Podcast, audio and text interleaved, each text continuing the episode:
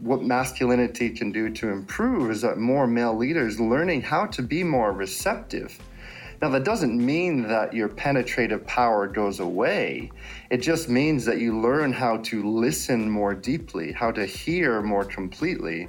And, and there isn't a place of, I need to assert my will and strength so I get the pat on my back that I never got from dad.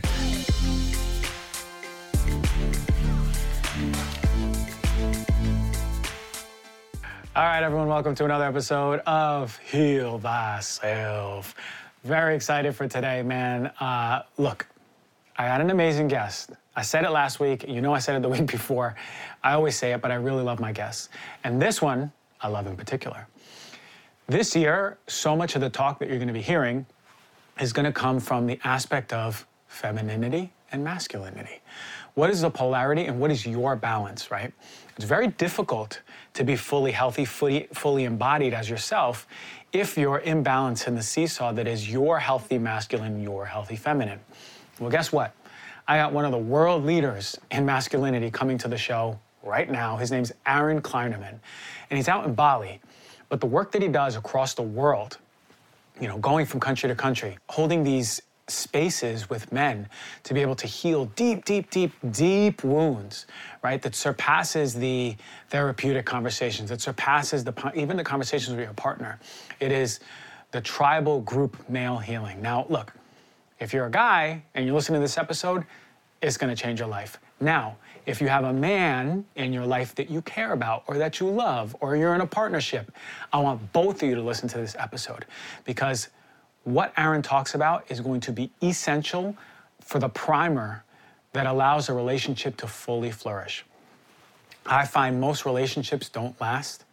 Most marriages don't last simply because people aren't looking at the mirror that's being shown to them. And a lot of the time, the mirror is showing them the part of their masculine that they need to heal and the part of the feminine that they need to heal.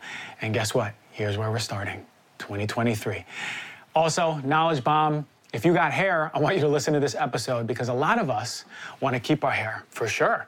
A lot of us don't want to lose our hair. A lot of us are losing our hair. I'm going to talk about the best things you need to be doing to keep your hair, and if you're experiencing hair loss, what is the best natural, holistic, naturopathic approaches for hair loss. Very important to listen to. I really hope you're going to enjoy that part. I can't wait to talk about that and go into these awesome, amazing naturopathic interventions.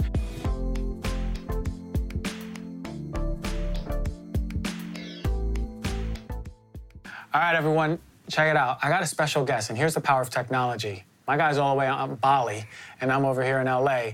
I don't even know what time it is there. I know it's getting late here, but we're doing it. We're talking about some of the most important topics we need to when it comes to transforming who you are, especially fellas out there. A lot of men out there, we don't have the models, we don't know what to do, we don't know where to go, we need a compass. So, guess what? I got, I got the man out here to talk and help us help guide us as men to come back to who we are and how to embody who we are. Aaron Kleinerman, he is a transformational uh, sex and relationship coach.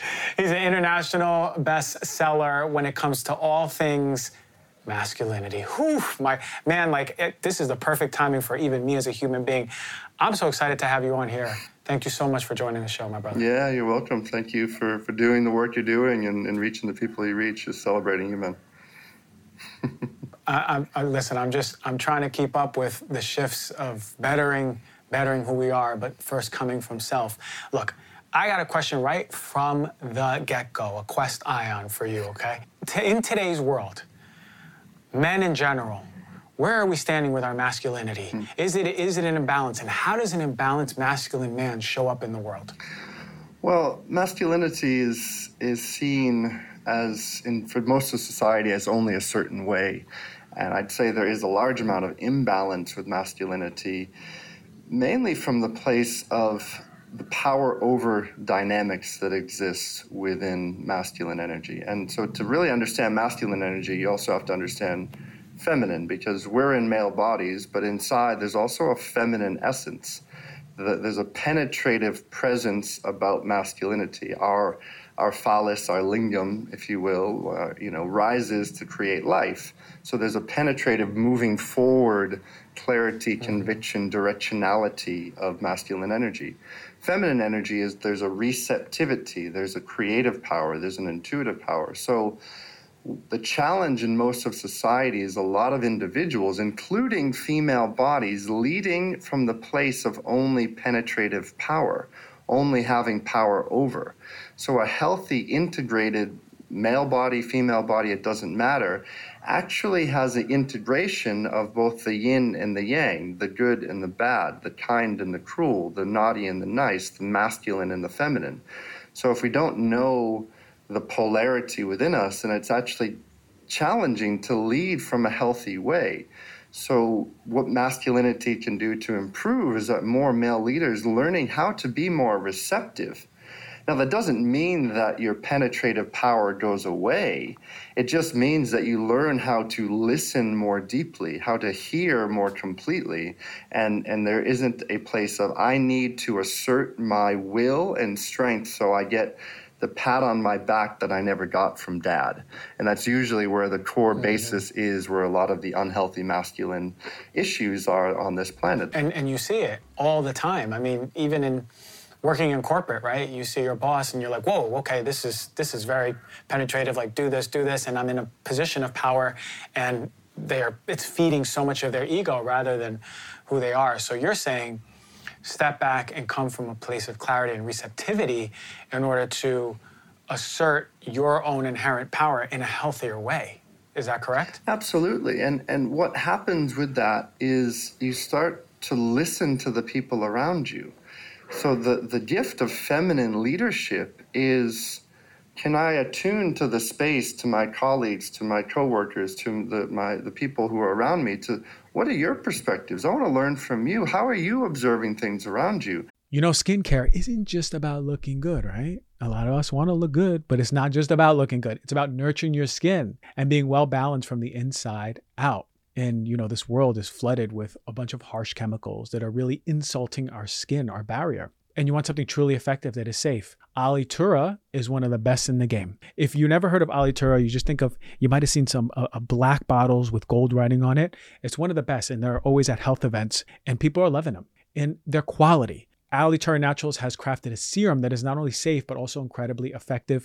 Listen, a lot of you ask me where I get my glow from. This is a huge part of the equation. Their gold serum isn't just another skincare product, it's a testament to the power of natural healing and a commitment to holistic health. It uses organic ingredients like jojoba, olive, rosehip oils, and the gold serum is made organically with plant derived vitamin A, not synthetic stuff, not that nasty stuff that you're getting in a lot of these over the counter products. GHKCU and marine collagen to revitalize your skin. Alitura Naturals has been using the best ingredients in their products for years. They've been pioneering the path for what truly transformed skin should be. So if you're ready to take control of your skin health and experience the pinnacle of natural beauty, I highly recommend checking out Alitura Naturals. For a limited time, you, the Heal Thyself listener, will enjoy the exclusive discount, just the Heal Thyself discount, only for you. That's 20% off of this gold serum. Go to alitura.com and use the code DRG for 20% off. That's A L I T U R A.com and get that 20% discount. It's amazing stuff. I use it every night before bed, and I'm telling you, I'm on fire with my skin in a good way. Check it out.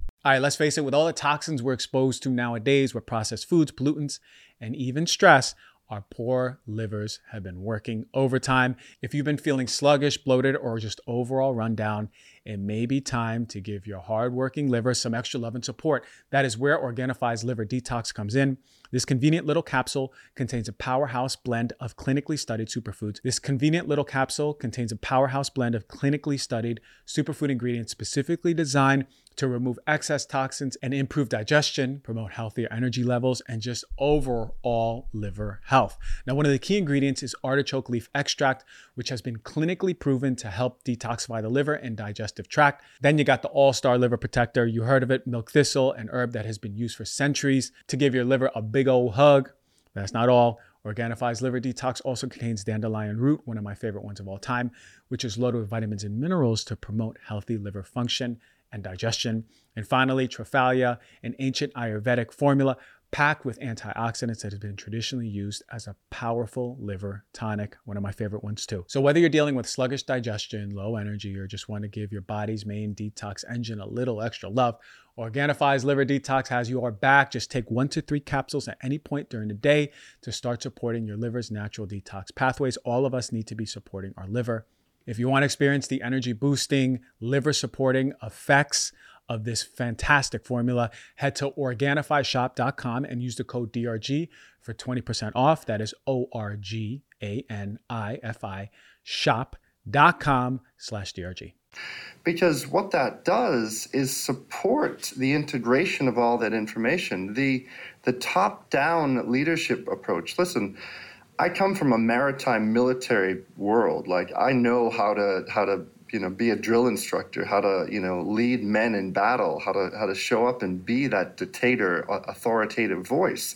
And there's a time and a place for that. It's not that that can't be there but to have healthy ways where you can listen more deeply to those around you means that there's a receptivity and there's a willingness to receive feedback. I think one of the gifts of a really healthy leader, if we're going to talk leadership and healthy masculine leadership, is a leader who knows how to receive the feedback from those around you. It doesn't mean that every single thing that somebody around you says is truth but you're deciphering it and you're recognizing, okay, I'm going to assimilate all of this stuff so that I can take a directionality that is aligned to my heart and not just my mind trying to prove itself, not just my ego trying to showcase, look at me, look at me and all, all the things I'm doing on the planet. It's like, no, I'm doing this out of the alignment of my soul and my heart, not my mind and my ego right. proving my worth.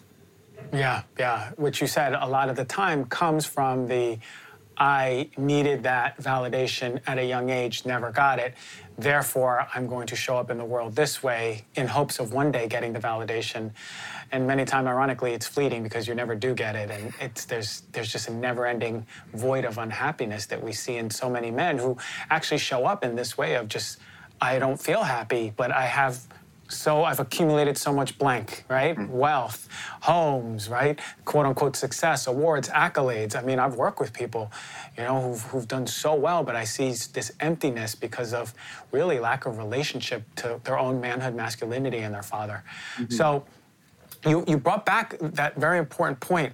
How sacred is that bond between son and father? Mm, I mean, absolutely. You know, I'll, I'll my relationship with my own dad, one of the stories I shared, uh, I shared in my book, The Embodied Man, is you know at 14 years old, I counseled my father out of his gambling addiction. You know, I was a young 14 year old just observing my dad losing all his money in his gambling, and you know, asked him some questions and helped him. And now, you know, was it almost 25 years later?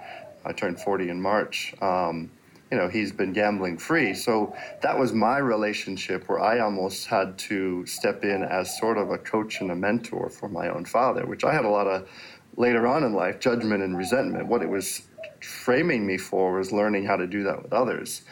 But you know the, the question you asked that that relationship is so important. And the the young boy you know, you can look at seven year cycles of our growth and evolution from seven, you know, zero to seven and seven to 14. That time of seven to 14 is really the time where a young boy is looking for a healthy role model of what it means to be a man in the world. And if he's not necessarily finding that, then that's where some of the, the unconscious programming, the, the limiting beliefs, the challenging, if there's abuse in the family, all of those things get kind of pushed down into the male body.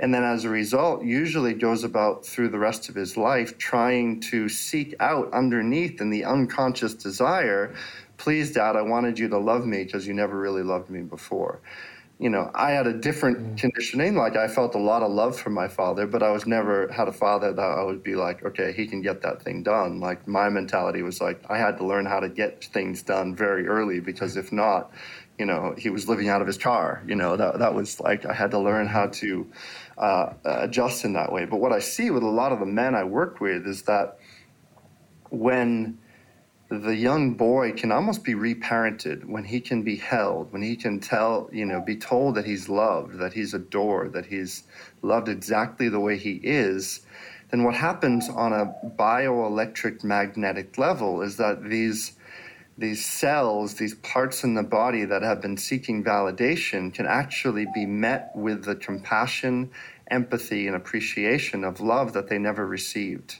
And now, what's the, the, the result that happens for an older 40, 50 year old man is when he goes in and does the work like that, doing the work, being, getting reparented, being, holding the younger one inside, there, there's more spaciousness because all of the guilt and the resentment and the shame that he may have held towards his father or a parental figure can start to dissolve away. And so there's more spaciousness to show up as love on this planet as someone who's here to listen deeply, to you know, be with his will and, and his purpose and his directionality. So, what that requires is recognizing, and, and this is a gift of, of and, I want to take it here, is, is the emotionality.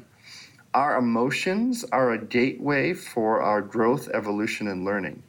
What that means is when I'm triggered or something happens, instead of the the attacking of another, I can actually utilize those emotions as a way to reverberate back into my mind, into my memories, into my situations to realize, oh, I'm only reacting this way because dad didn't love me when I was five or six or seven or 10 or 14. So, what do I need to do? I need to hold myself, love myself, learn how to say, oh, oh, there was love there. Like I didn't see it at the time. It didn't show up in the way I wanted it to be, but life doesn't work that way. Like everyone listening, hmm. exactly where you are is exactly where you're meant to be, but all the things you haven't learned to love, honor, and appreciate about the perfection of your childhood and past is only getting in the way of really expressing your true power. So, this is what I say to men you want to be more powerful do the inner work get in the, into the vulnerability get messy get uncomfortable don't just keep showing up okay yeah you want to go to the gym like it's good to work out but going to the gym is sometimes a vulnerability of the emotional body inside that maybe hasn't been exercised for 20 30 40 years and then finally going inward to do that emotional gymming, exactly. which is sometimes even harder than p- picking up 50 pound dumbbells, right? uh, it usually and, is. And, and, that it, it, it, almost inevitably is. Um, because I've been there, man, and and that work is is always there. But something that you said has really stuck out with me is we oftentimes, as men, look back with resentment on the childhood that we may have had or didn't have, right? And what you're saying, very importantly and eloquently, you said is that it is simply the lack of compassion that we had that it was just the way it was mm. and that's okay because our view uh, of what we wanted in perfection is blocking our very power that's the irony it's like accepting the childhood that we had loving it compassion for it opens up our space and frees up that energy for deeper power Absolutely. You know, and, and what that means is every judgment that we hold to either others or to things in the past when we wanted something differently, that judgment is basically saying to the universe or saying to whatever you want to call it, I don't know how to hold that power, so I'm going to give it away to that person that I'm judging. I'm going to give it away to that thing. Now, what that means is to really have a deeper date with power means to own all aspects of our being, but that's owning both the light and the dark. This is shadow work. This is probably the work I do more than anything with all the retreats and groups and one-on-one coaching things I do is teaching people how to work with their shadows in an effective way.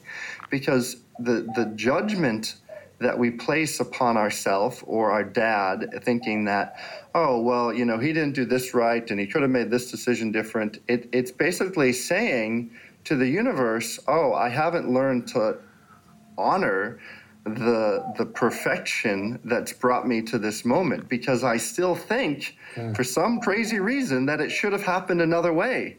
It's like there's there's an absolute impeccable perfection in this world. Now that doesn't mean, and this is a really big distinction I want to make that was helpful for me is, you know, 15 years ago when I was living in LA, I, I had a I had my sailboat. I was deep in the world of mindfulness. I was working for a self development publishing company. I was teaching and speaking from stage. I understood. I was diving into mysteries of the universe. I could quantify and communicate a lot of concepts mentally and cognitively. Yeah. But what I was noticing was that inside, the cells in my body were still dictating something else. And this to me comes into a deeper field of somatic therapy and more, you know, you could say tr- uh, uh, the world of Tantra, the world of, of weaving all of this together, going into the wisdom of the body. So for a lot of people, we can understand concepts, but the cells in the body are still holding on to the pain, the anguish, and the, the things in the past that we haven't learned to love and appreciate. And this, again, is why you have to dive into the mystery, the feminine mystery of the body, because the mind can't necessarily figure out how to dive into the body. And a lot of people are trying to do it. Emotional intelligence, you know, understanding emotions, intelligence. There's a big part of the emotional body that's like, I don't give a fuck. I just want to be wild and free and and, and hit pillows and, Yeah. and do all the things I need to do. And so people can do that two ways. You can do it in a healthy way where you take responsibility for the emotions, or you can do it in an unhealthy way, have too many drinks on a Friday night. You know, and, and this I learned so strongly when I was in when I was at university you know, it's funny. I grew up in a, a, small town outside of Boston, and I say I went to a maritime school with a master's in alcoholism, and I graduated with a PhD. You know, the, like alcohol was my gateway into not feeling my emotions. I had so much anger towards my mother, you know, to, towards my father, towards so many things that I hadn't had a chance to feel, and I would just drink it all away. I would all like, and I would get like blackout drunk and have so much anger inside of me. But when I've met this field of self development, when I met this field of like feeling deeply, I was able to move all of that anger inside of me and take responsibility for the rage and all the things that I hadn't had a chance to feel, all the things that my young boy, who at the time observed a lot of chaos in life, was like almost frozen at times.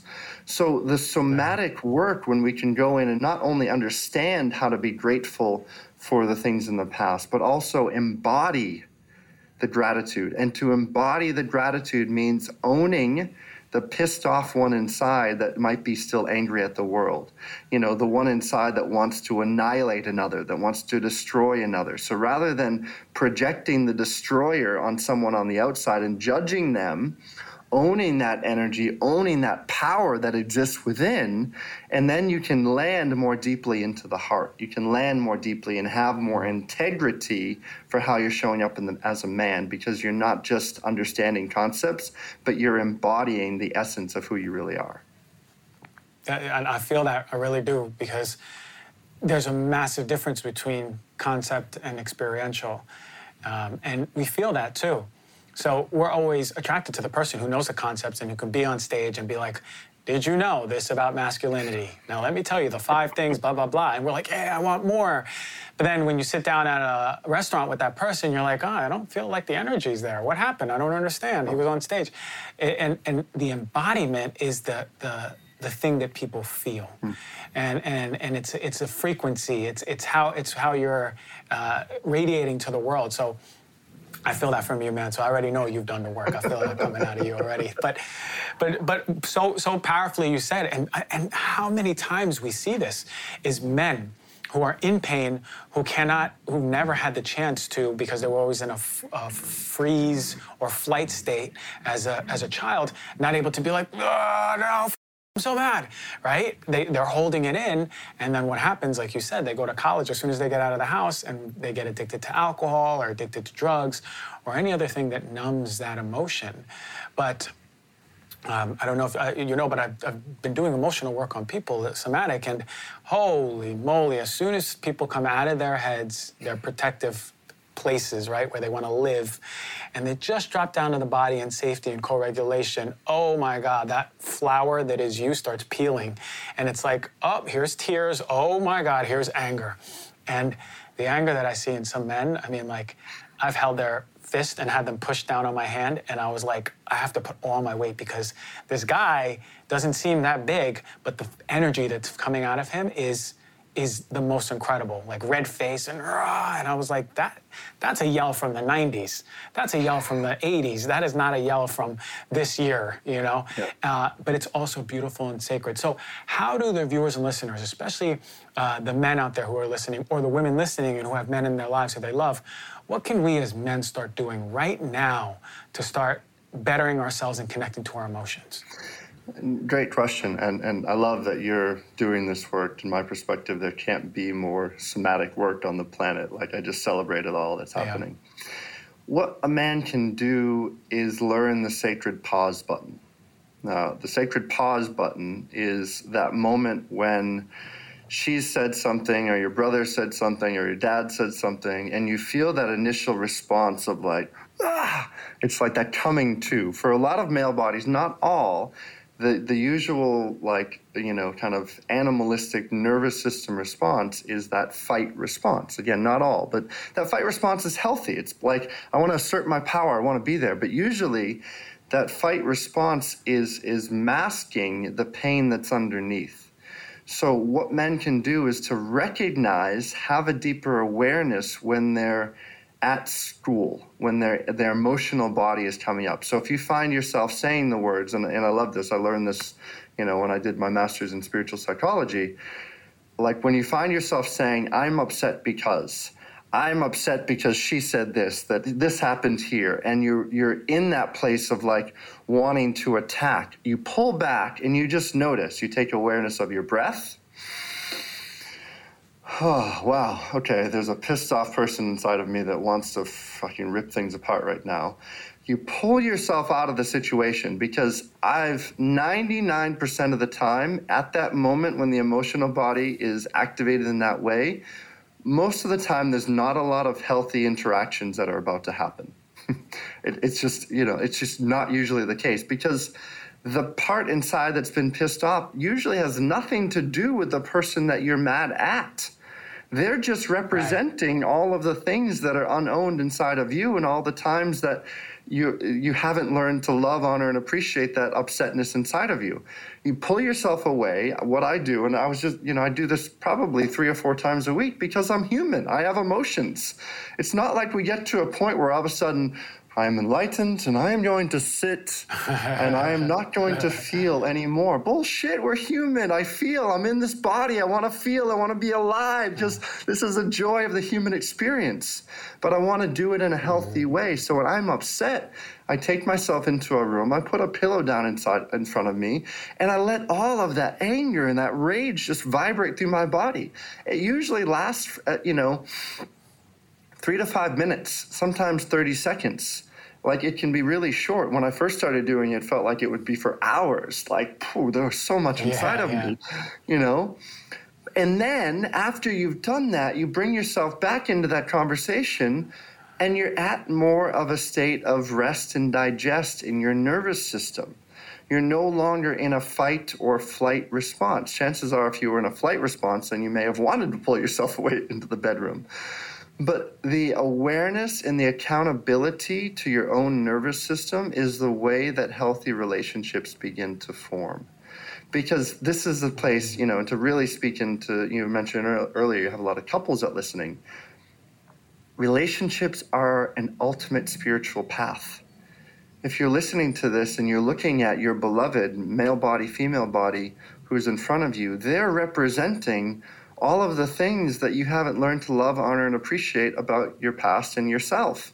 Which might mean sometimes you want to rip their head off because you're like, whoa, I can't even believe that you just did that thing and you're wrong and this is bad. And but if you take all that projection off and you have that sacred pause button, then you can realize, whoa, they're just representing my mom or my dad that I'm still pissed off about inside. and it's really quite mm, easy. Wow, how powerful. it sounds, I mean, it's crazy. All you got to do is just go, stop, you know, and go, hold on, hold on. Before this starts coming, just stop. And then, you know, I, have done those emotional release on pillows, and it's like, ah, oh, there it is, right? Like, so different than going like, I'm going for a walk. No, no, you need to go for a walk and scream or just not go for a walk, right? Like you need to release that energy that's coming up. And and I've actually came from that place, and, uh, and, and it's a, a, new self. You're just like, okay, now I get what's going on. Okay, okay, let me just tell you, this is what I feel. This is, you actually are representing this for me. Mm-hmm. Um, it's not about you, actually. So I'm sorry that I said that. You know, kind of like, it's just a new self that shows up. Um, but I'll tell you one thing: the challenge is when you, that fire is coming up and you're on fire and it's coming out of your throat, and you want to say that, yeah, like the dragon fire is coming out. You gotta, you need that sacred pause has to be like a like a, a emergency brake on a, on a Ferrari. Absolutely. That's what I'm seeing in my head, you know. So yeah, you know, and the other thing I want to say about the emotions that was a, a huge learning for me was you know coming from into this world from the mind and wanting to understand why i'm upset and why this happened and why mom did this and dad did this like that's all fair enough like absolutely it's good to do that in your work and there's also a place i find with the emotions that sometimes they just want to be like i just want to cry and i don't need to have a reason i don't need to know why right. you know i had a moment one of the organizations i now teach with around the world I was I was in the first time I took their training. I was in uh, New Zealand, and I was having one of these like come to Jesus moments. It was pouring rain. My head was back. I was crying and crying and crying, and I didn't know, you know. And at first it was about mom, then it was about dad, then it was about my sister, and then it was about you know all these things. And then eventually I noticed my, my mind coming in, wanting to understand. And I just said to my mind in that moment, Right I'll be back. Like, I'm going to come back to you. Just give me a moment. Just let me emote for no reason. And I just let it myself emote and cry and be upset and be angry. And it was so liberating. It was so freeing to not need to know why I was upset, to not need to know why tears were there. I was just being with energy in motion yeah. emotions. Yeah, exactly. and it was so yeah, emotions. Freeing. And I totally, totally appreciate that. And this is why I talk so much about the importance and the value of therapy to a certain level right? Value of therapy. We could talk for a while, and you could you could probably bring tears out of me if we had a deep conversation in probably 15 minutes. I'd be like, yeah, I know that's what happened, right? Versus me, ah, right? And then your head goes, wait, am I am I crying because in fifth grade? Oh my God, that must be like we just want to put we want to attach all of our identities onto now I understand, now it makes sense versus just letting the energy be emotion, like you said, the emotion. Let the, let the body do what it does. It's like we don't really have to harp on our knee healing from a cut. It's just going to heal so long as we remove the hand from picking the scab, right? So it would be silly for us to look at the knee and being like, oh my God, yeah, I think I totally need to understand every single step of what's going on, or just let the knee heal, let the emotions heal without attaching, like you said, the, all of those stories, right? The why. The why. The body doesn't care about the why. That's what I said. I tell my clients, body doesn't care about the why. It only cares are you suppressing your emotions or are you expressing? That's it. It doesn't care about your story. Absolutely. So I love I love that you. So I want to go back to this this masculinity, this masculine. Um, a lot of people don't know what a uh, someone who's stepping into an unhealthy masculine really looks like. What does someone, uh, aside from just being in a power position and not looking within, is there any other traits of an unhealthy masculine uh, man? Yeah, it's um, penetrating without consent. It is, mm. you know, um, it, it's kind of the distorted, unhealthy masculine that is having control over others it's you know control and leader like there's a difference between unhealthy control and healthy leadership. So the the distorted masculinity is is unable to deeply listen is unable to you know because we can look at masculinity if we look at like deities if we look at a lot of traditions that look at different masculine principles. If i look at um, shiva which is kind of the the hindu representation of pure masculine presence there, there's a stillness, there's a healthy place of witnessing without judgment. So the unhealthy masculine witnesses with judgment. He's looking outside of the world and saying, oh, they're this way, they're this way. Why are people doing this? Oh, this is making me uncomfortable. The healthy masculine is able to do two things. He's able to take a step back and observe life around. This is one of the gifts of things like meditation it's being in observation of the world around. However, what a lot of people do, and I see this a lot in the, the spiritual world, is they think that healthy masculine is just this stoic place that doesn't feel. So, and this is Right, really a right. clear distinction. So, healthy masculine is that witnessing without judgment, but also to be take that embodied masculine into the body can be challenging because you know. And if I look at masculine and feminine from two sides, from light and dark, meaning that there's a light masculine space holder, more of like the Jesus archetype, the one that's just like, I'm here, give me all your issues. I'm going to listen and I'm going to love and I'm going to be there and I'm going to hold the space like a mother. I'm going to be the space holder you've never dreamed of. And, and just a little thing to people who are attached to the space holders, space has been doing a great job of holding itself for a long time. So if you're attached Right. to being the space holder, it's like, whoa, okay, what am I attached to? So that's more light masculine, healthy, unhealthy. Dark masculine, the place of, of penetration, the place of dis- destruction. Most people think of destruction and, you know, these kind of uh, taking away of, of life as always being bad. But ultimately, when a man can learn how to vibrate dark masculine energy inside of his body, and he, can, he is a powerful embodied destructive force that is removing anywhere there's not love. And when a man can learn how to do that, and he's not being destructive to validate his own ego, and most men listening, I guarantee you, you know the difference. You know the difference of when you're trying to destroy another because you want to feel good about yourself. That's unhealthy masculine.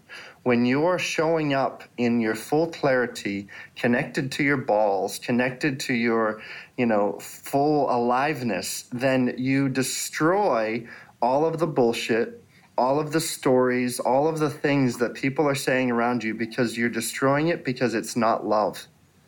And love isn't just this mushy gushy pie in the sky dream. Love is is balance Right. of both good and bad. It's the light and the dark.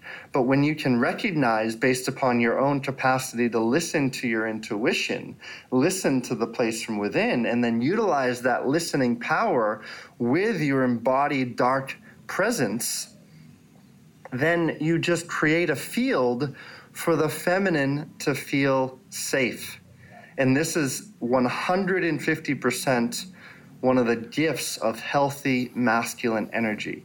And this is something that you can't even quantify. I could bring right now 100 women into a room and they you could have a lot of men there and they would just know the men that they feel safe with. The men that they feel safe with, they have a healthy dynamic of embodied presence, not just mental understanding of concepts, but it's a place that they know if things got crazy, that man could step up and say, hey, that's not welcome here.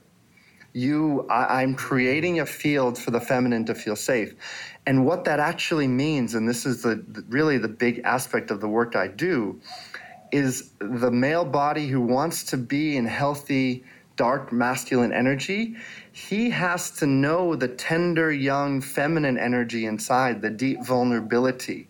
If he doesn't have a healthy awareness, communication, conversation with that feminine energy, that probably for a lot of men has been pushed under the rug for most of his life and said, nope, you can't be here. Because for a lot of young boys, it's like big boys don't cry.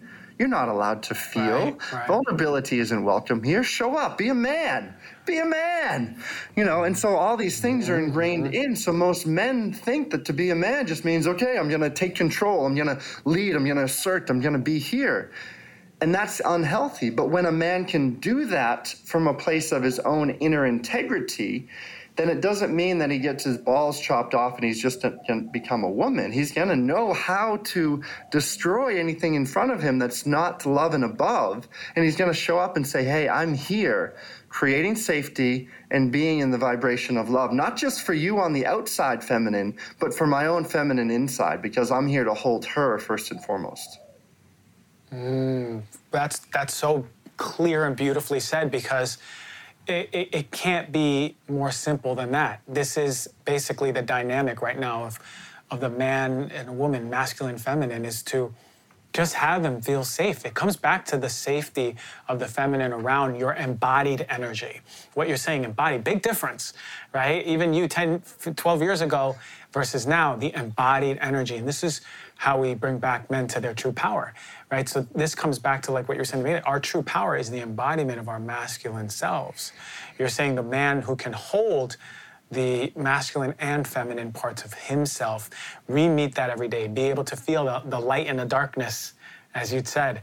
Um, so that's so motivating because in many ways, men listening are we all know oh, you know what? I can do a little bit better or a lot better eh, with the way I show up. I'm exactly where I need to be, but I can show up more powerfully and how much better of a dad you can be. Mm-hmm. How much better of a boyfriend, mm-hmm. fiance, right? Community leader, work leader, whatever industry leader that's all there for us so long as we go within ourselves for that correct? Absolutely absolutely. And this is really you know the, this book i just had come out recently the embodied man like chapter six of that book. I would never put it on the front title but chapter six is called awakening the inner queen.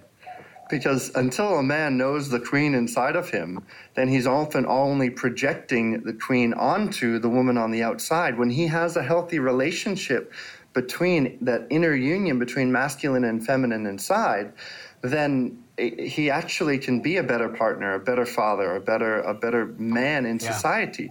But most men, you know, it's like the, the the groups I run at the end of the retreat. I say to guys like, if you knew everything I was going to take you through this week, would any of you have come? They're like, no. You, I'm like, are you so glad you're here? They're like, absolutely. because there's a big part of men they're like so terrified of doing this work, but there's a deep part of them inside longing for it. It's been a long time since I promoted a coffee because there's not that many good coffee brands. We got one of the best ones now on Heal Thyself. Are you ready to elevate your coffee game? And experience to prove it's not only delicious, but it's also health focused. Let me introduce you to Purity Coffee. You heard me review them in one of my first ever coffee reviews as one of the best, and then my second ever one as one of the best. And it's one of the best still. It's an ultimate choice for coffee lovers who, who prioritize taste as well as well being. I'm going to tell you what makes Purity Coffee stand out from the crowd. Every step in their process is rooted in health focused principles backed by solid, scientific, research based, rigorous testing. They use the finest specialty grade organic Arabica beans and then move on to small batch roasting, ensuring that each cup meets the highest standards of quality. But what really sets Purity Coffee apart from all the other coffee brands is their dedication is my favorite. It's their dedication to purity and safety. Their beans undergo third-party testing to ensure they're free of pesticides toxins and harmful mycotoxins those pesky substances that can wreak havoc on your health causing issues like liver and kidney damage digestive problems brain fog and fatigue. Purity coffee also has some of the highest antioxidant capacity and this is important because we have to understand coffee is actually really good for us when we're getting quality coffee. And the reason it's good for us and ensures so many benefits, especially heart health, is because of its antioxidant capacity. Purity has one of the highest antioxidants that you're going to find in coffee, giving you a powerful dose of healthy, boosting compounds with every sip. Purity Coffee is grown on regenerative organic farms that prioritize soil health, animal welfare, and community well being. They have certifications by USDA Organic, Rainforest Alliance, and Smithsonian Bird Friendly. You can also trust Purity Coffee is not only good for you, but also good for the planet. They have a range of roasts from their light medium roast with sweet, fruity notes and their dark roast with rich, bold taste. So, to try out one of my favorite coffees in existence and one that I recommend to everyone still to this day, I've been doing it for years, is Purity Coffee. Go to puritycoffee.com and use the code DRG for 30% off of your first purchase. That is P U R I T Y C O F F E E.com and use the code DRG for 30% off of your order. You know, living a long life is great. It is. We all want to live longer. But what's even better is living those years in good health, right? Free of the chronic diseases and the ailments. Unfortunately, for many, the gap between lifespan and health span is way too wide. And we spend our last years ill, not enjoying our life to the fullest. And that's why I'm always into research based products, quality supplements that are coming out to you the highest, the best of the best, some of the best rigorously tested supplements. And one of my favorite companies across the board is Momentous. And they have two that I use every single day creatine and collagen. These are the two powerhouses at work. I've been opened and I've been working out more four times a week. I'm lifting heavy weights, and these are staples and, I, and not just me, I think everyone should be out working out, building muscle, staples to muscle repair and muscle growth. But what sets Momentous apart from the rest is its clinically researched formulas. For the collagen, it delivers 15 grams of collagen, supporting your body in various ways.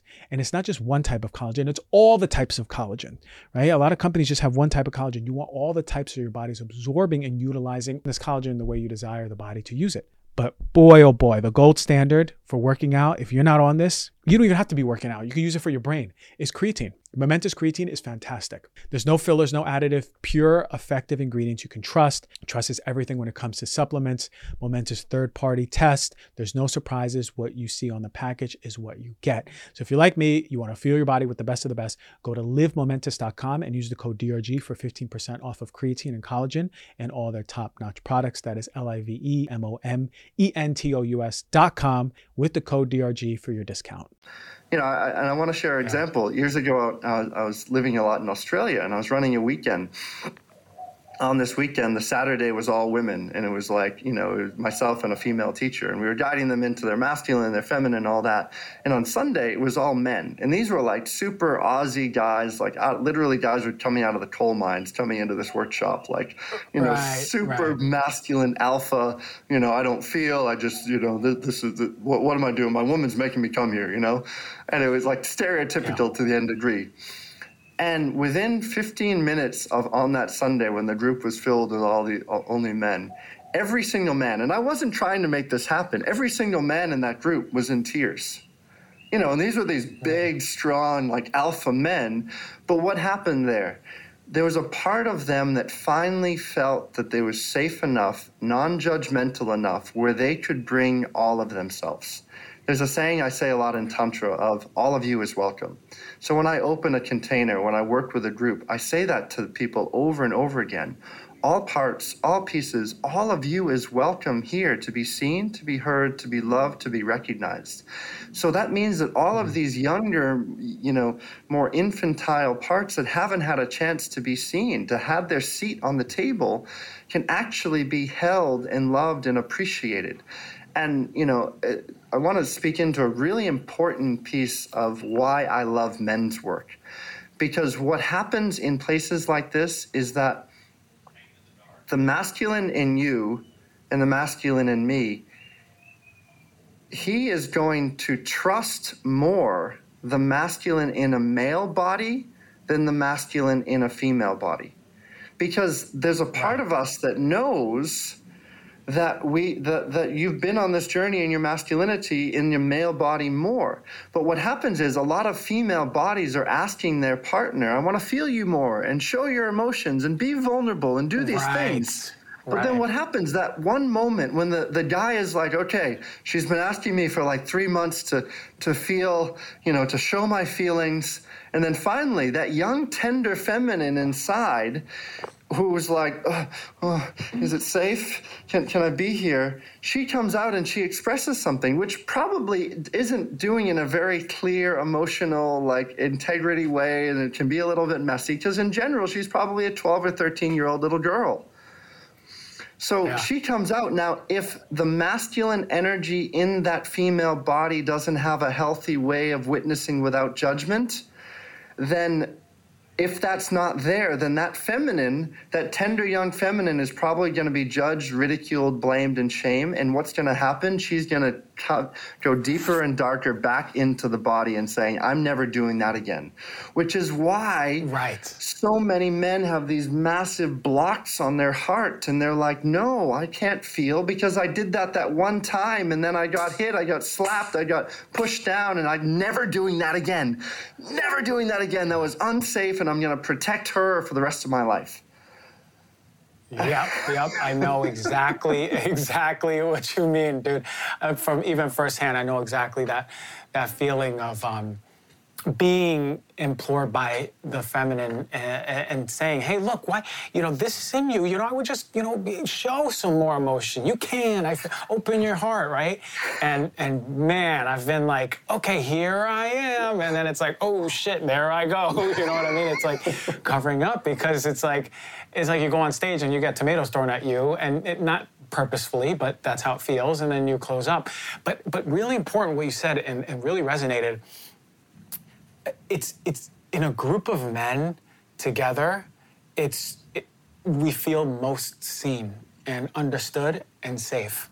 I mean, I feel like a man in a group of women who are non judgmental and hold that space very well, and you can be who you want, uh, Mr. Whatever, versus a group of men, it's, it's just there's an energy there, you already feel it.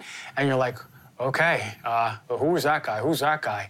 After you allow us to be who we are and open up that space, I can see how people in 10 minutes are going to start crying because they know they see themselves in another, that masculine hurting self that's in pain. Exactly, exactly. And, you know, it's, it, it blows me away, literally. You know, I, I run these deep dive seven day men's journeys. And, you know, the, the closing circle, the last one I just had in Nicaragua like two months ago, I, the entire group was just in these like tears of power and gratitude. And, you know, sometimes tears are associated to like weakness, but when tears are coming yeah. from this deep empowered place of love and just like having such brotherly love of like feeling so many men are like wow i can actually be all of me i don't need to compartmentalize parts of me. I can bring all of me.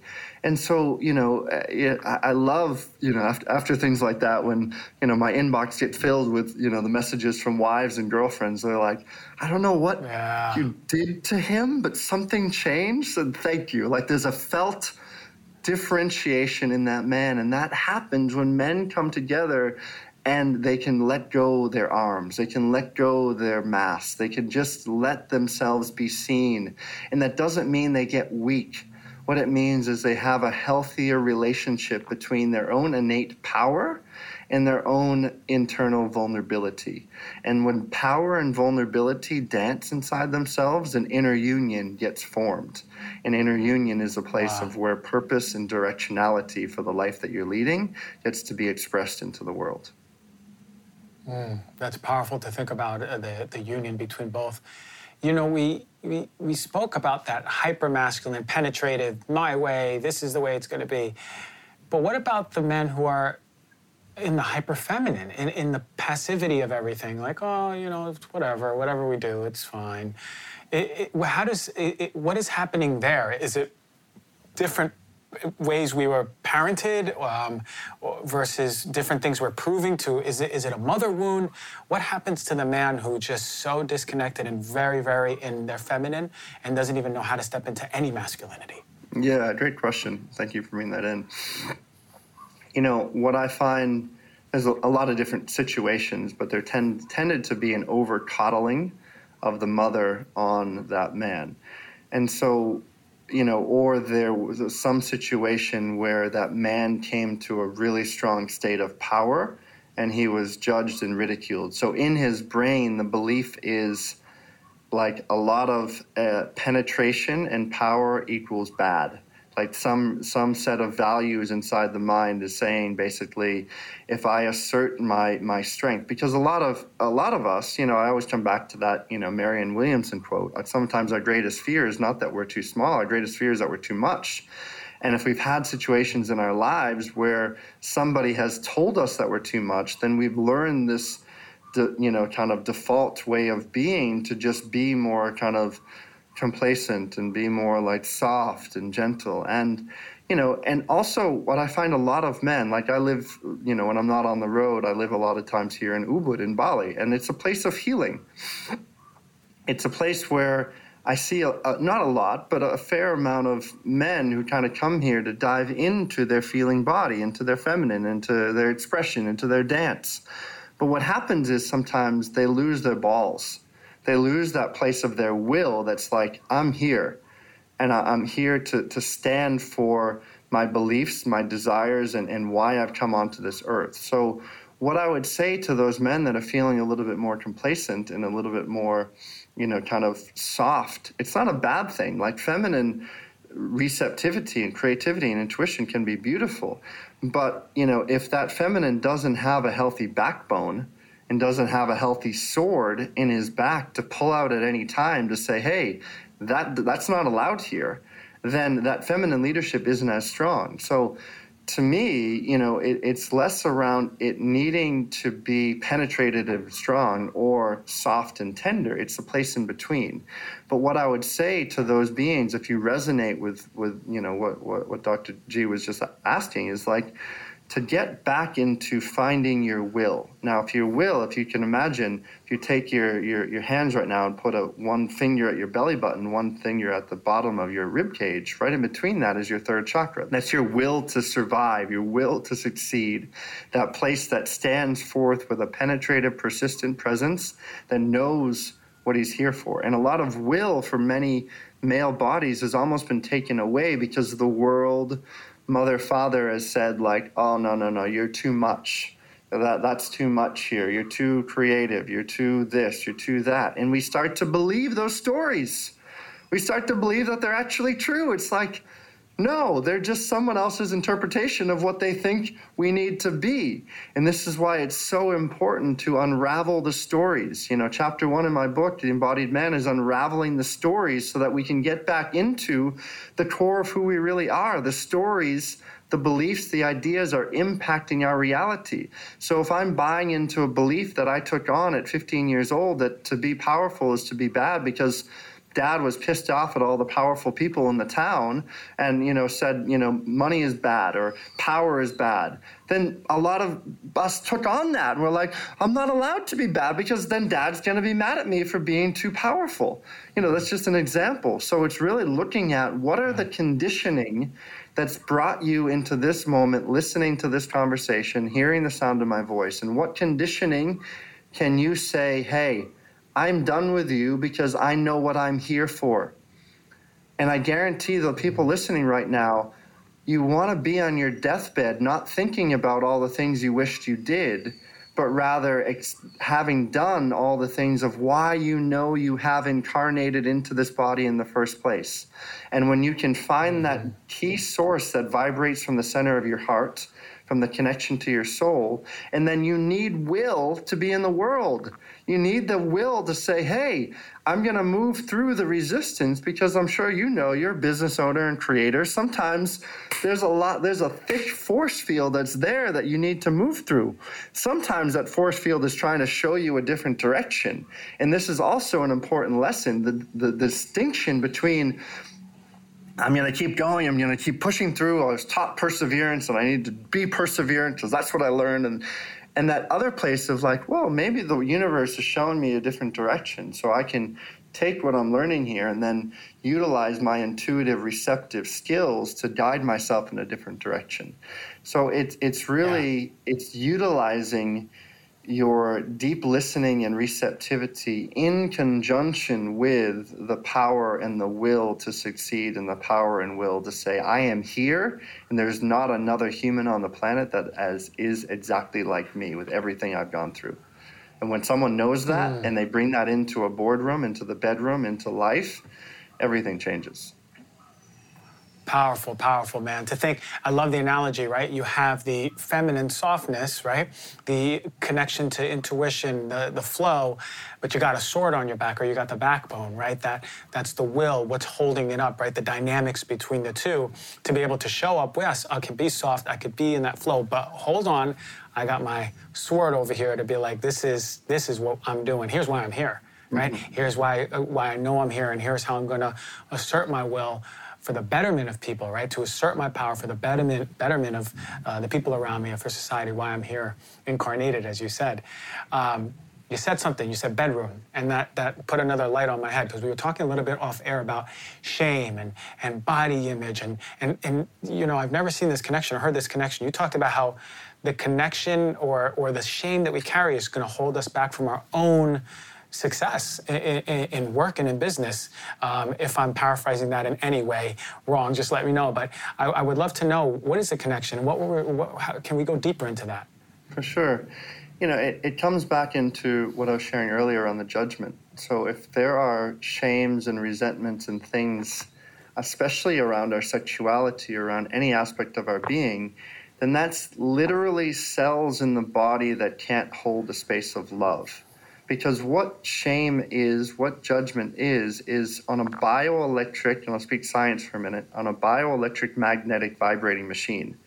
So if there are things in my past that I have shame for, I'm holding that in my system as a half spin of, of, of energy. That half spin of energy is seeking to equilibrate itself, neutralize itself, so that it can show up with more love and power and presence on the planet. This is why people tend to draw the same people, places, and experiences into their life so that they can feel the shame they haven't felt. And this is especially true mm-hmm. around our, we've been talking about power, haven't really talked about money, but well, let's talk about sex. Like there's so much shame built around our sexuality of like, oh, you know, I, I can't I can't be here heard having sex, or I can't be naked around others, or all these other things that's been improgrammed into us over years. Our sexuality is like our emotions; it's just part of our being. It's like, you know, the, they have proven um, studies done that when a child is in the womb, he's playing with himself or herself. You know, there's a natural part of our sexuality. We're having this conversation because sex on legs created life and life created each one of us. Mm-hmm. So to let go of all of the conditions that sex is, you know, what do most people learn about sex from either the, the church, which is, says, you know, don't have sex, and when you do, only pr- create life because everything else is sinful, or through pornography, which is like have sex everywhere. Everyone's ready for sex, and it's just a big sex field. It's like there's not a lot of healthy places where we learn about sex. So to, to recognize what are the conditionings that you know you as a listener have around your sexuality? What what what are the what are the beliefs, the ideas? You know, do you celebrate your animal body? Do you celebrate that part of you that just wants to be with many? Do you celebrate that part of you that wants to just be with one? Have you leaned into the edges, your desires, your fears, the places within that you've never expressed? Sexuality can definitely get uh, over abused. And, you know, I teach in this field of, of where sexuality is on the table. Now, it doesn't mean that all we do is have sex, it's just one portion of it.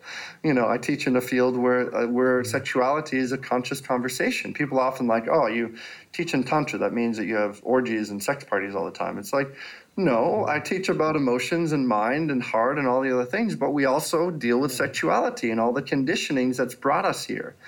And so, someone yeah. who's listening, it's really about unpacking what are the stories, what are the beliefs, what are the ideas that you hold on to around your sexuality? And is there shame associated to that as well? Because that shame is getting in the way of accessing your true power.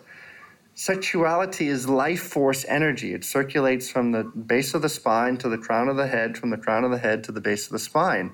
When I can learn how to circulate and move life force energy in my body, then I can literally utilize sexual energy as a healing modality which is why sometimes there can be a lot of emotion emotions that arise in the bedroom.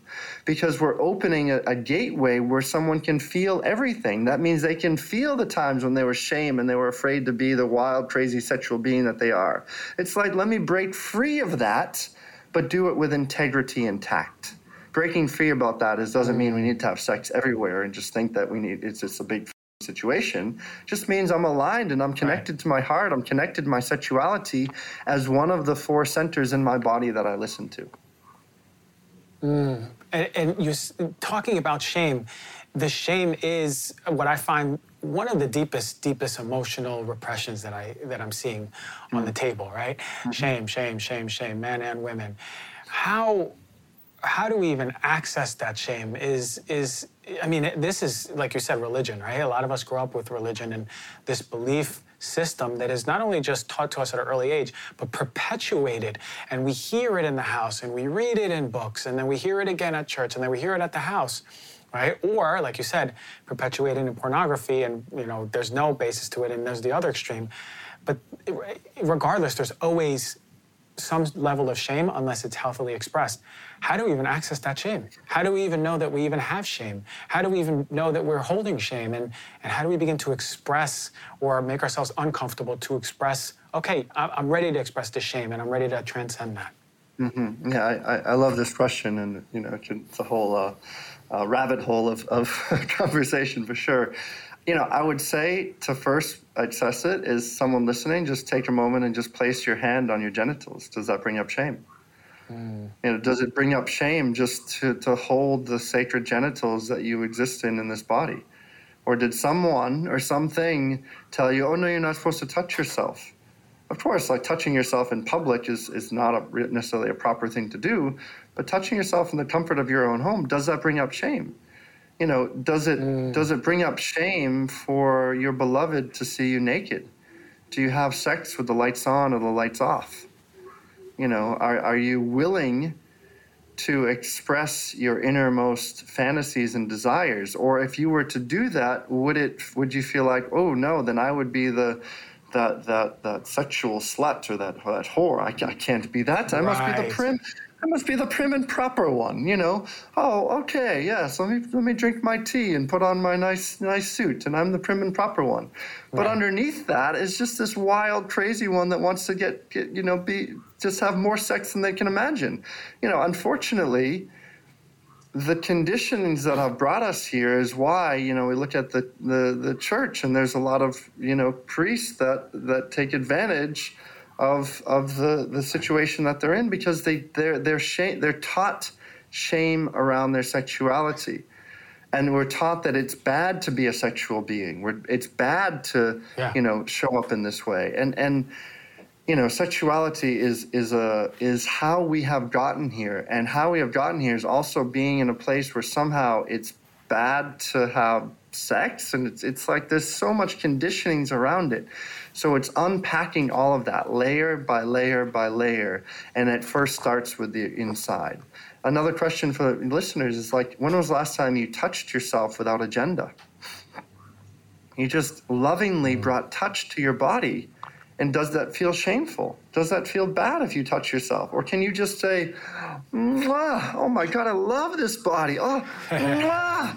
oh, there's so much juiciness and aliveness inside of me. Yes.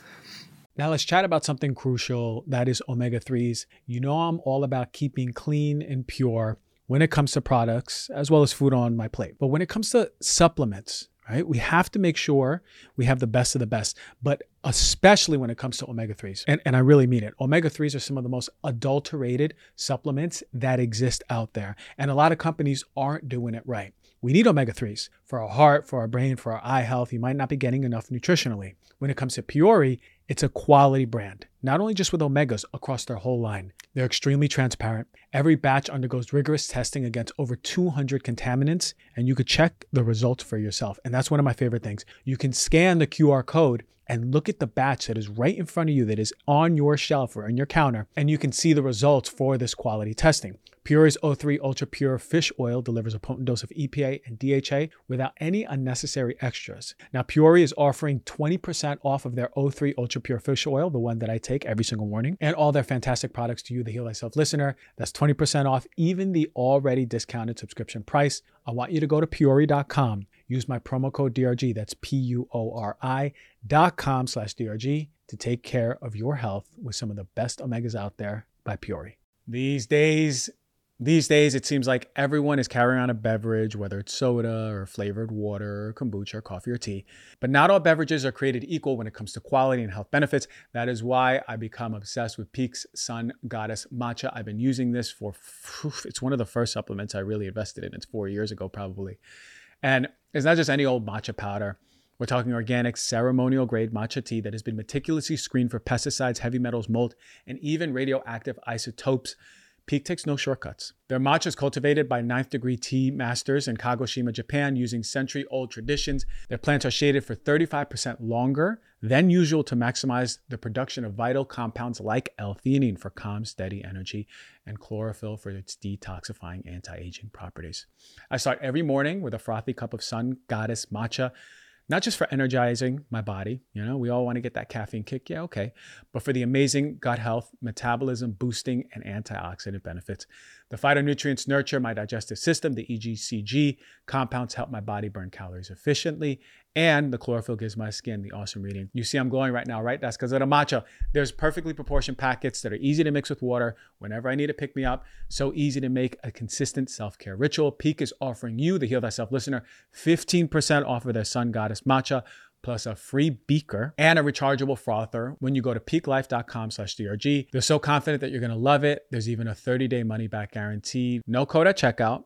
Just go to P-I-Q-U-E-L-I-F-E dot com slash DRG. You're going to get 15% off plus all those freebies. Like, I want Right, to celebrate it right. all. I want to be here in it all because I'm in the body. It's like I don't need to transcend the, the, the body, the human experience. I want to master the human experience. And the mastery of human experience means that I dive into the fear, the shame, the, the, the uncomfortability. So, what people can do is they can start to track their uncomfortable nature when sexual maybe you know someone starts talking about sexuality and you're like you notice your body contracting so instead of Right. contracting, can you lean into that and open it and to be a little bit uncomfortable? You know, like I have, again, like in these, these men's journeys I run, like we completely put all of the deepest fears and taboos and sexual issues that exist between men on the table. And I have men, you know, you know, I have another one starting in about one month here in Bali. And they're like, I'm, I'm a little afraid, but I'm, uh, I'm willing because I know I'm about to tackle some pretty deep, deep things inside. Because these are these are issues that have never really had a place to be dealt with because there's so much shame. You know even the conversation around homophobia and the thought of you know and the way in which even today countries look at you know male male you know interaction. It's like that's not even allowed here.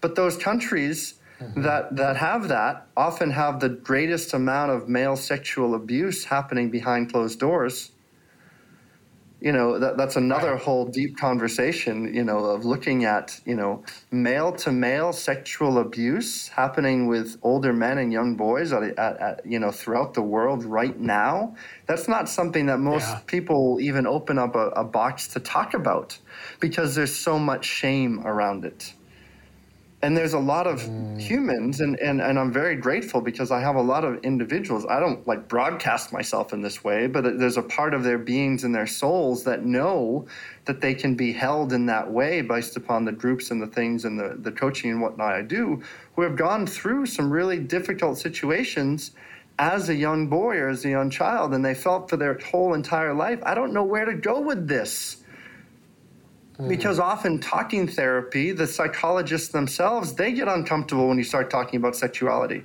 because they're not embodied in themselves. And it's like They can't hold it.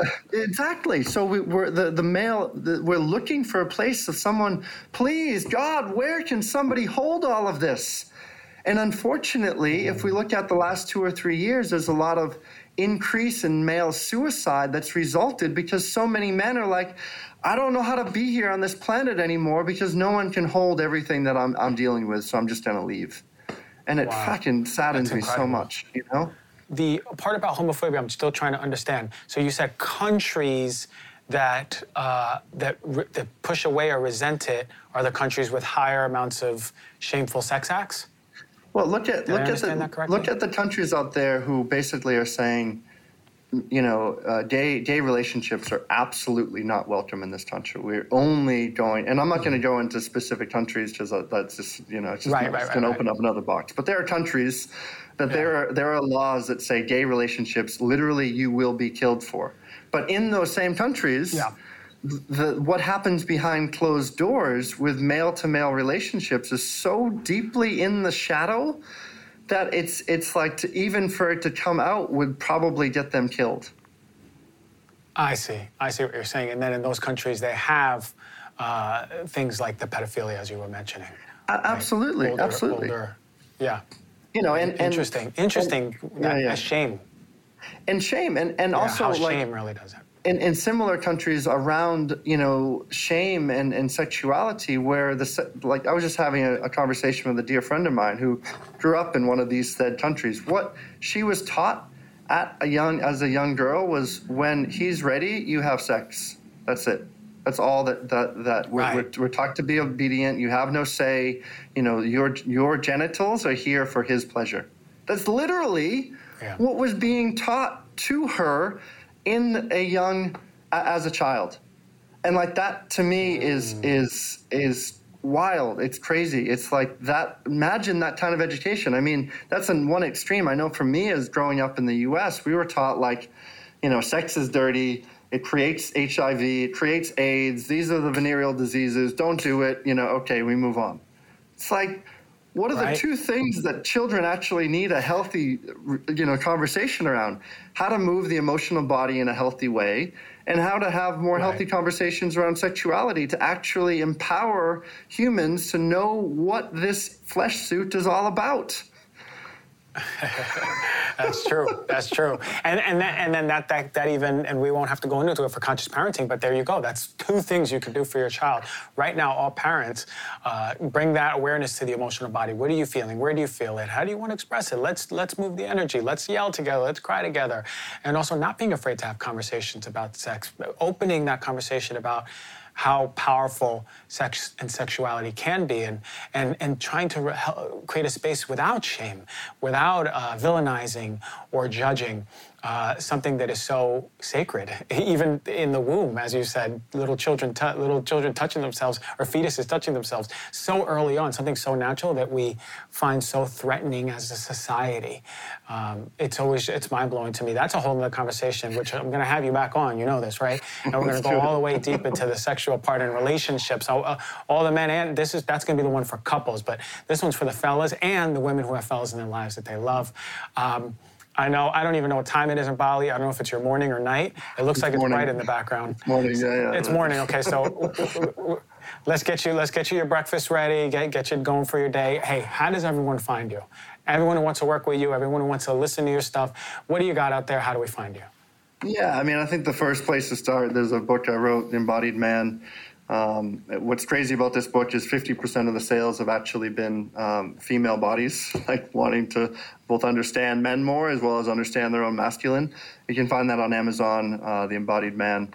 Um, and uh, the Kindle version actually is coming. I mean, Kindle version is out. The uh, Audible version is coming out shortly. Um, if you go to my website, um, aaronkleinerman.com, it has all of my events, information, everything there. If that name is difficult, as it probably is, you can find me on IG at the Soul Navigator.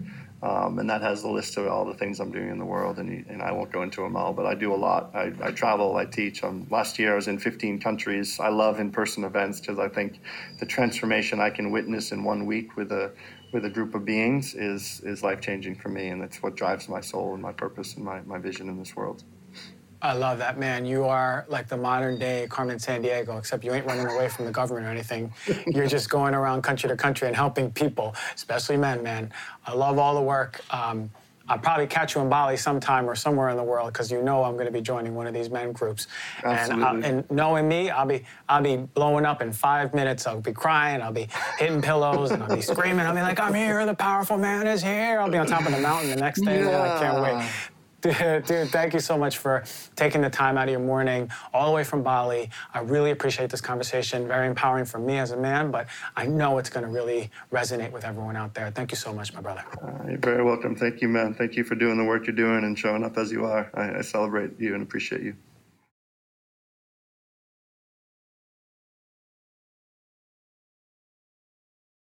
I want to talk a little bit about hair loss. A lot of men a lot of men out there suffering from hair loss. A lot of women out there now suffering from hair loss.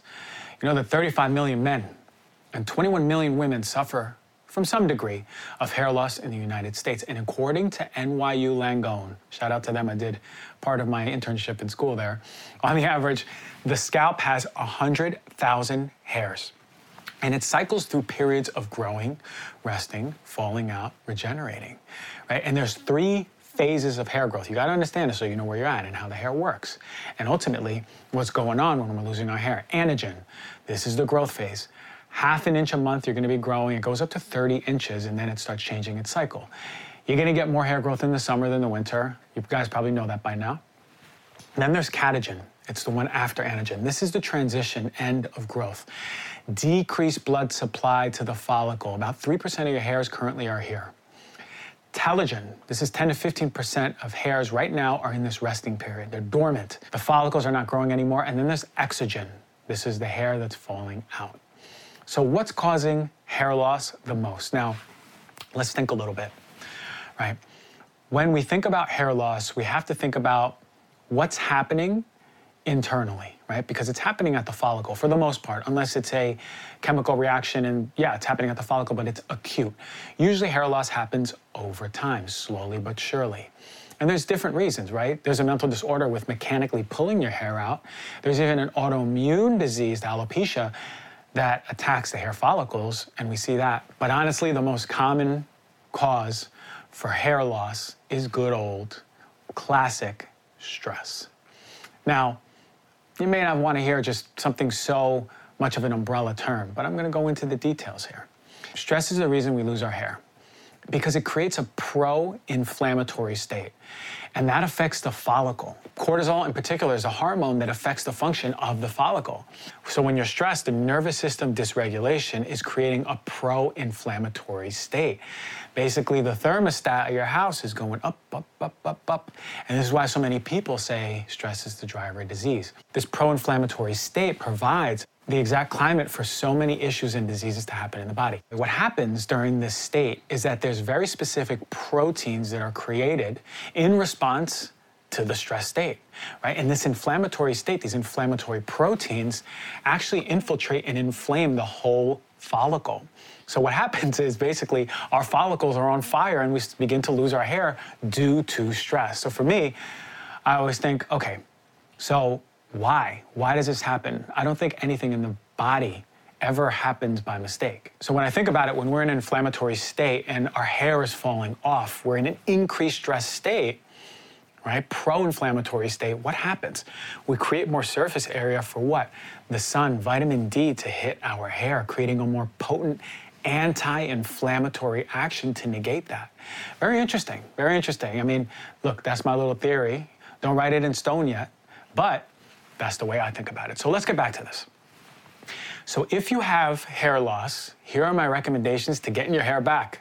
As we know, the primary driver of hair loss is stress. So first and foremost, you've got to get your nervous system back in balance, right? You have to do the lifestyle things before you even start looking into things for your hair and supplements and all the other stuff. Because if your lifestyle, if the way you connect yourself, if the way you see yourself is the thing that is sponsoring your hair loss, then you're going to be at a loss. So, meditation, of course, we talk about that, how it helps regulate our nervous system. We know that meditation reduces those inflammatory cytokines, those proteins that are literally setting fire to your hair follicles. We know inflammation goes down with meditation. Start meditating if you're losing your hair, trust me. You got to get down to the emotional root. So, if you're becoming triggered, stressed, let me say this what is stress? Stress is simply the reaction of the body to an emotion we're not allowing ourselves to feel. Imagine your partner comes home from work and you go, Hey, honey, how are you? I miss you. And they're like, Oh, I'm just really stressed from work. Well, why? Because my boss, this, this, and that. My boss really stressed me out. But what does that mean? It means your boss said or did something that elicited a trigger response in you, but you weren't allowed to show the emotion that you wanted to, so you're experiencing stress. So, more importantly, as we understand hair loss, driven by stress in the pro inflammatory state, we have to understand what our emotions doing. And here comes emotional healing. Been talking about this, I weave it into every show because it's so important. As you do meditation, you have to go into your body and understand what you're feeling. If you're holding in anger and that's what's driving your stressful state, or sadness or grief and you're not allowing yourself to express or cry and that's driving your stressful state, or shame or guilt or fear, whatever emotions you're holding in, you have to start getting in touch with them because you're going to continuously be in a stressful state regardless. Ground yourself. Getting back into a circadian balance, a circadian rhythm is going to be essential, right? That's going to help reduce stress levels. We know that. So, cortisol, that hormone that I talked about that it sets fire to your follicles, well, we need it really high in the mornings. For many people, it's not high in the morning, it's not high in the middle of the night, they got no stress response, and they're just completely depleted. Or for some people, it happens later in the day. You want your cortisol to be shooting up as soon as you wake up, right? Or in the first 20 minutes to an hour. So, I'm going to highly recommend if you're losing your hair, do the meditation, get in your body, get into the emotional stuff, and get yourself back in a healthy sleep wake cycle. If you're a night owl, get to bed earlier. You want to wake up as close as you can to when the sun's coming up and go to sleep shortly after, a few hours after, the sun goes down. So, what this means is waking up, going outside within the first hour, and helping the sun, the light signals, boost out your cortisol from your adrenals as it's supposed to be. So you begin to set yourself up for a healthy sleep wake cycle. As a bonus, put your feet on the ground. That's really going to help inflammation.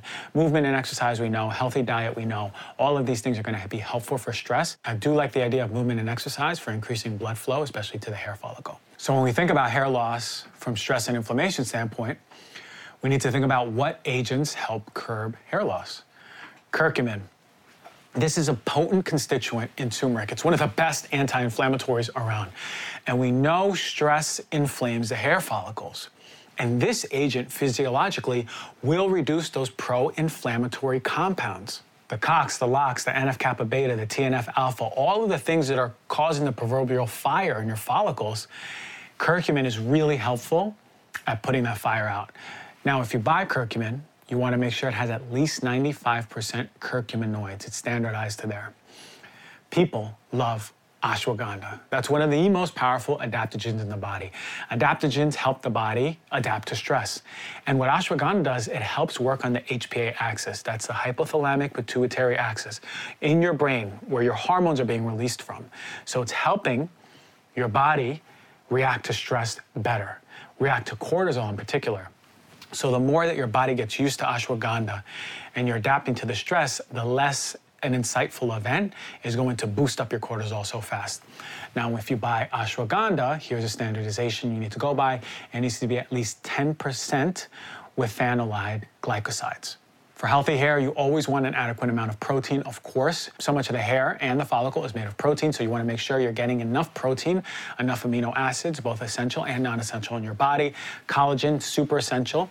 Vitamin C is going to help really support and stimulate collagen.